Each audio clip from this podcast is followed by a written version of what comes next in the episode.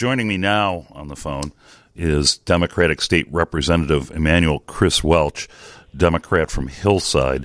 He is chairman of the House Executive Committee. Uh, Representative, thank you so much for joining me t- this evening. Rick, it's always a pleasure. Thank you for having me on. Uh, can you uh, give us an idea of what's uh, going on out in uh, in your western suburbs? Yeah, since about three, four o'clock, uh, there's been a lot of things shut down. I live in Hillside, uh, and the uh, Target strip mall, not too far from my house, uh, has been shut down since about three, four o'clock. Uh, streets to get in in, it, in that area are entirely shut down, uh, and that's because we had heard that uh, you know looters who were over in the North Riverside Mall area uh, were headed west also uh, Walmart in Forest Park, which is my district, and then just west of me, uh, the Oakbrook Mall was uh, closed and, and guarded heavily by police, and the Walmart in Villa Park. Uh, so there's a lot of protections being taken place out here, and I will tell you, um, you know, the message is being lost because of looting. Uh, mm-hmm. Uh, protesting and First Amendment right uh, is definitely something that we should all encourage. Uh, but this looting is uh, it's just nonsense, and folks need to knock it off. Yeah, I, I mean, and uh, I harken back to what the mayor said earlier today and talking about how it, it's uh, hijacking the, the, the protest, hijacking the message. Absolutely. Absolutely, and and I do believe, based on what we're seeing and hearing, that a lot of uh, what's happening is happening uh, by folks that don't don't even live in our city. Uh, you know, there are legitimate protesters who, uh, for a couple of hours each day, have uh, marched and got their message out, uh, and then the the marches have been uh, hijacked uh, by those with an ulterior motive. And you, you know, I, I I've struggled with this because you know, as a white kid from the suburbs, and there's that inherent white privilege that you know I, I grew up with, and I, I it, it's hard for me to put into words what I can just imagine to be the feeling of when you see, uh, you know, that video of George Floyd in Minneapolis and the subsequent outrage and what a, what a catalyst that was for so many uh, so many over so long a period of time, um, and and now to you know see national protests, but then you see the national protests are turning the same way that the the, the protests did here in Chicago last night, and yeah. what what folks have to realize, uh, Rick, is that this is anger that is built up over time. So many black unarmed people have been killed at the hands of uh, bad police officers, and, and let's let's emphasize bad police officers because uh, those are the ones that are making all the good ones uh, look bad. Uh, and what the the issue is is is as Dr. Martin Luther King said in the '60s, when you see protests and riots like this, it's because people have not been heard. And in this case, people have not been heard because they want justice and they want equality. The fact that everyone has soon seen that 10 minute video of this officer with his knee on George Floyd's neck, and only one of the officers has been uh, arrested and charged with anything, uh, and I'm afraid until those other three get charged, you're going to continue to see these protests day after day after day. People want justice.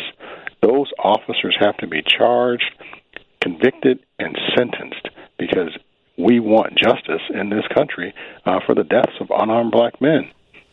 Yeah, and and I mean, even when you there was the, another video from behind which shows three of them all kneeling on George Floyd, and it, it just. Uh, you know, it just it, it, it, stuns me. And you're right; uh, it, it's it's bad police, it's bad policing, and it's the ones that make the rest of the police look bad. But we've seen there, uh, and I don't know what the mindset is for all of these uh, killings, police shootings of unarmed African Americans. Uh, I, I, don't know what that mindset is in, in in these bad cops. You know, unfortunately, in this very divided country that we live in, we have a person in the White House uh, that does not understand that words matter, especially the words coming out of uh, that office. Uh, you need someone who's a healer in chief and not a divider in chief. Uh, and there's people that buy into that division, uh, and it gives those who already have the tendencies to be bad uh, to be bad. In fact, many to be worse. Uh, that officer, if you watch that video, uh, he could care less uh, in broad daylight that he was being videotaped and uh, could care less that this man was crying out uh, for his dying mother. Uh, and that that is someone who just did not care. And, and those are the types of officers, uh, you know, you're not going to be able to reach them no matter what kind of training you give them. That's and that's what I wonder because everybody talks about you know training and new types of training and training to teach trust. Um, I mean, laudable goals, but th- does it make a difference? Absolutely not. You you you can't train someone not to shoot someone in the back 16 times like we saw in the Laquan McDonald video uh, a few years ago. You can't train someone to uh, not put their knee on someone's neck for 10 minutes, uh, for any minute. Uh, is just inappropriate. And the fact that three other officers uh, stood there and did nothing, uh, particularly while bystanders uh, were trying to get them to act, uh, just just showed um, the lack of um, uh, attention to a person's life, uh, the lack of care for that person's life. I know we're in the immediacy of the moment, but do you think maybe if we took a step back here and, and again look not at the rioting, but look at the protests and the peaceful protests, that this might give some kind of enhanced efforts towards trying to deal with various aspects of inequality uh, in Springfield? You know, we say that and we hope that after every death of an unarmed black man. Uh, but uh, this is why you see the anger that you see out here in these streets, not just in Chicago, but all across America. And I think until these issues are seriously addressed, not just in Springfield, but in state capitals all across the country and in D.C., um, you know, people are going to continue to get more and more angry. In the age of social media, when these things are, are now out there and can be played on loop after loop after loop, uh, when folks, uh, you know, have it's been ingrained in them when, as kids when they stood for the Pledge of Allegiance and believed the line at the end that justice for all. Uh, when you believe that and you see that all these injustices actually exist year after year, people are going to get more and more angry unless we bring about systemic change in this country. We're speaking with Democratic State Representative Emanuel Chris Welch from Hillside. He's the chairman of the Illinois House Executive Committee. Mr. Chairman, please hang on. We're going to take a quick break. You're listening to the Sunday Spin on WGN.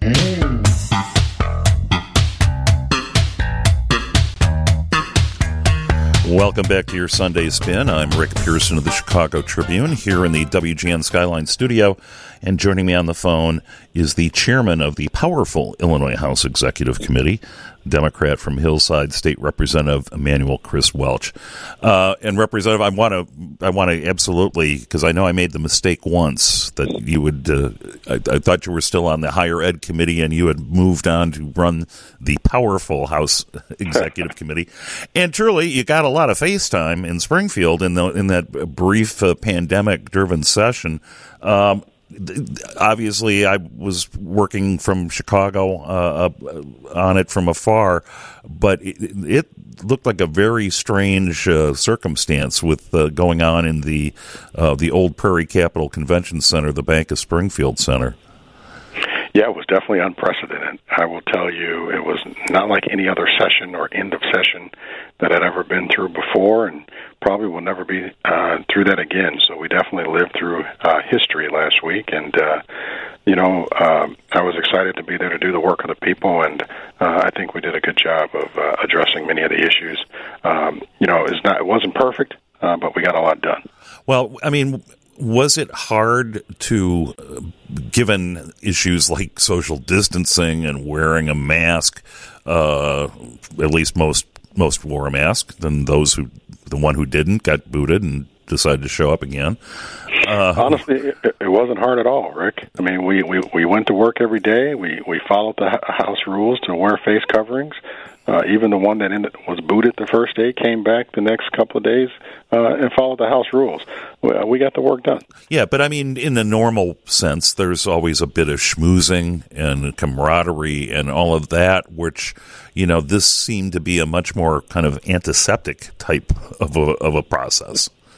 Well, you know, we we are all type A personalities in in this type of space, and you do like to be a little bit more friendly and hug and uh, uh, kiss folks on the cheek type of thing. But you know, this this COVID nineteen crisis has changed that, and I think that's going to change people's behavior for months and years to come.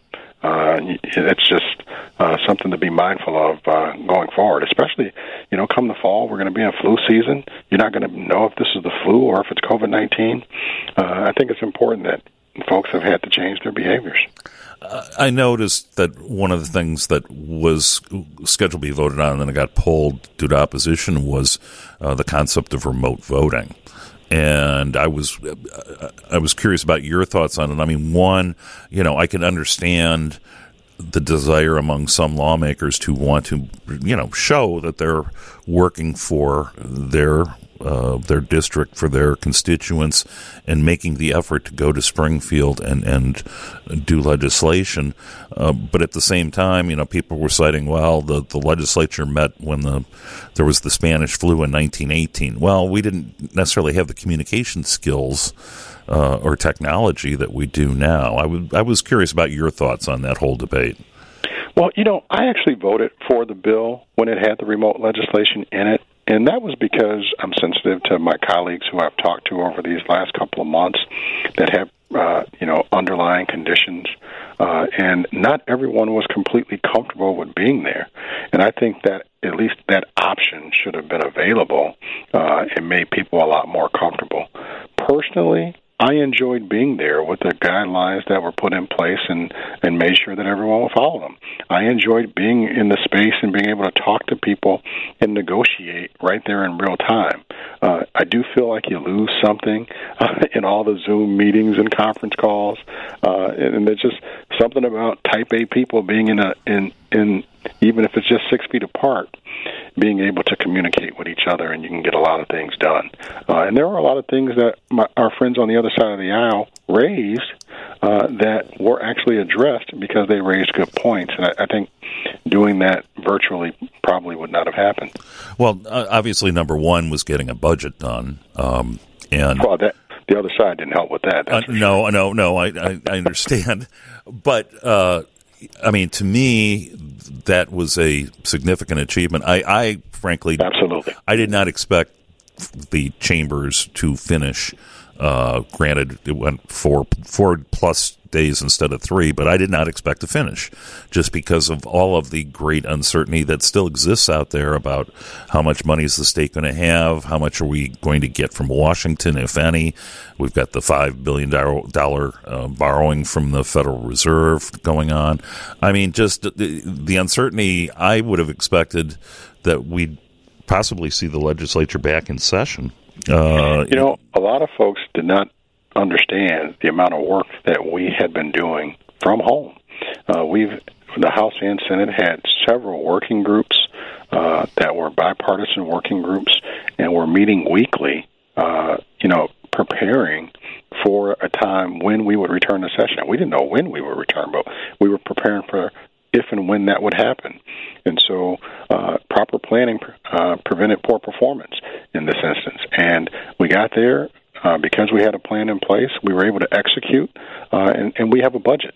And I, I think that you know we have to give kudos to the governor and the leaders, uh, both the Democrats and the Republican leadership, uh, because this state can't go ever again without a budget. Uh, and now under Governor Pritzker, we've had two budgets in a row. Uh, again, this ain't pretty. It's not the, the best. Uh, but w- what we couldn't afford to do was have this state go without a budget and have a step back when actually this is the time when folks need government the most. A time of crisis is when they need government the most. And I think we stepped up and, and served in that instance. One thing, too, that I was surprised at was uh, the fact that uh, the legislature was able to approve the tax uh, changes that uh, Mayor Lori Lightfoot thought, thought was fighting for for a Chicago casino, and of course, you know, no secret. Every time you see a casino bill, it becomes the Christmas tree that falls over all the time. Uh, but uh, this one uh, got through, and it, and it got bipartisan support. And I think that's because the mayor did the work. Uh, af- after the last uh, regular session ended in May, uh, she didn't stop. She kept working. Uh, she called meetings. Uh, I was in one of those meetings and several others, and uh, she met with the Republican caucus. She did the work, and uh, uh, you know that work was rewarded. And I also want to say she stayed very disciplined, not allowing that bill to become the Christmas tree. Right. Uh, I think actually played in her favor, and I also think the fact that uh, the capital bill uh, that has been passed uh, now the last two years is really dependent on that casino getting up and running. So I think the crisis uh, uh, and the, the the the hole in our budget when it comes to revenue that the comptroller spoke of earlier, I, I think timing played in the mayor's favor as well. And one thing I've learned in this business is timing is everything, uh, and uh, she nailed it. Uh, and she, you know, you, people got to give credit where credit is due. Well, I always thought that was one of the great features of the uh, in, capital program, the infrastructure repair program, was the fact that it, it, revenue to fund it was reliant on Chicago casinos because that pretty much uh, kept it from becoming its own quagmire uh, after, after, all these years. And and truly, you know, I thought uh, Tim Butler, Republican from Springfield, did an excellent job explaining that this is not a bill for Chicago. This is a bill for all of us because everybody's got a project that counts on revenue from that Chicago casino. Everybody's got a, a road or a bridge or a water project, something that is dependent upon, heavily dependent upon, uh, that those Chicago casino revenues.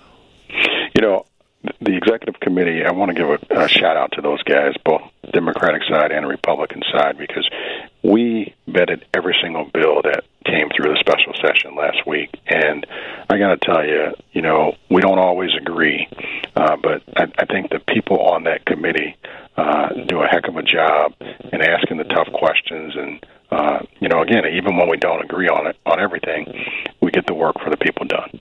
Well, and, and I, am curious uh, because I, again, you know, I'm watching it from uh, on my computer laptop from 200 miles away, but I could, I, for the most part, I there seemed to be a more intense sense of purpose on both sides than.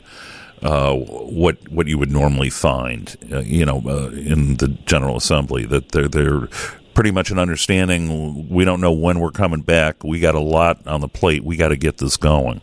Um, and and I mean, if I'm wrong, tell me. But I, I just got that there was a maybe a, a, a sense of dedication that you don't normally see. Well, I saw that very early on. I think you're absolutely right. And let me tell you where I saw it.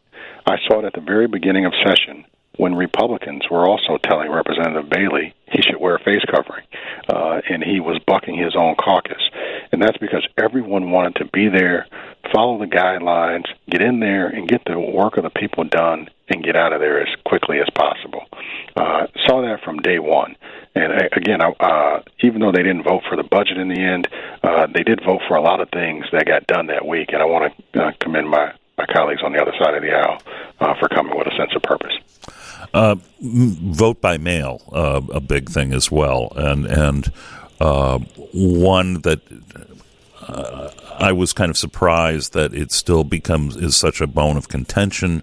Uh, obviously, you have uh, from the White House on down on the Republican side is opposing vote by mail, and the president uh, even getting flagged by Twitter for saying that voting by mail is, is you know supremely fraudulent. Um, to me, you know, given what we saw in March, it just seemed like a good idea to to expand a program and and just get get a, uh, mail in applications to as many people as possible. You know, Rick, we heard today that 15 states are seeing their COVID 19 numbers actually increase already. We don't know what's going to happen in the summer. We don't know where we're going to be in the fall.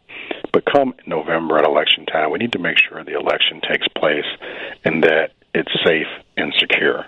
And what this bill, it was just for the November 2020 election. We can revisit everything again next year.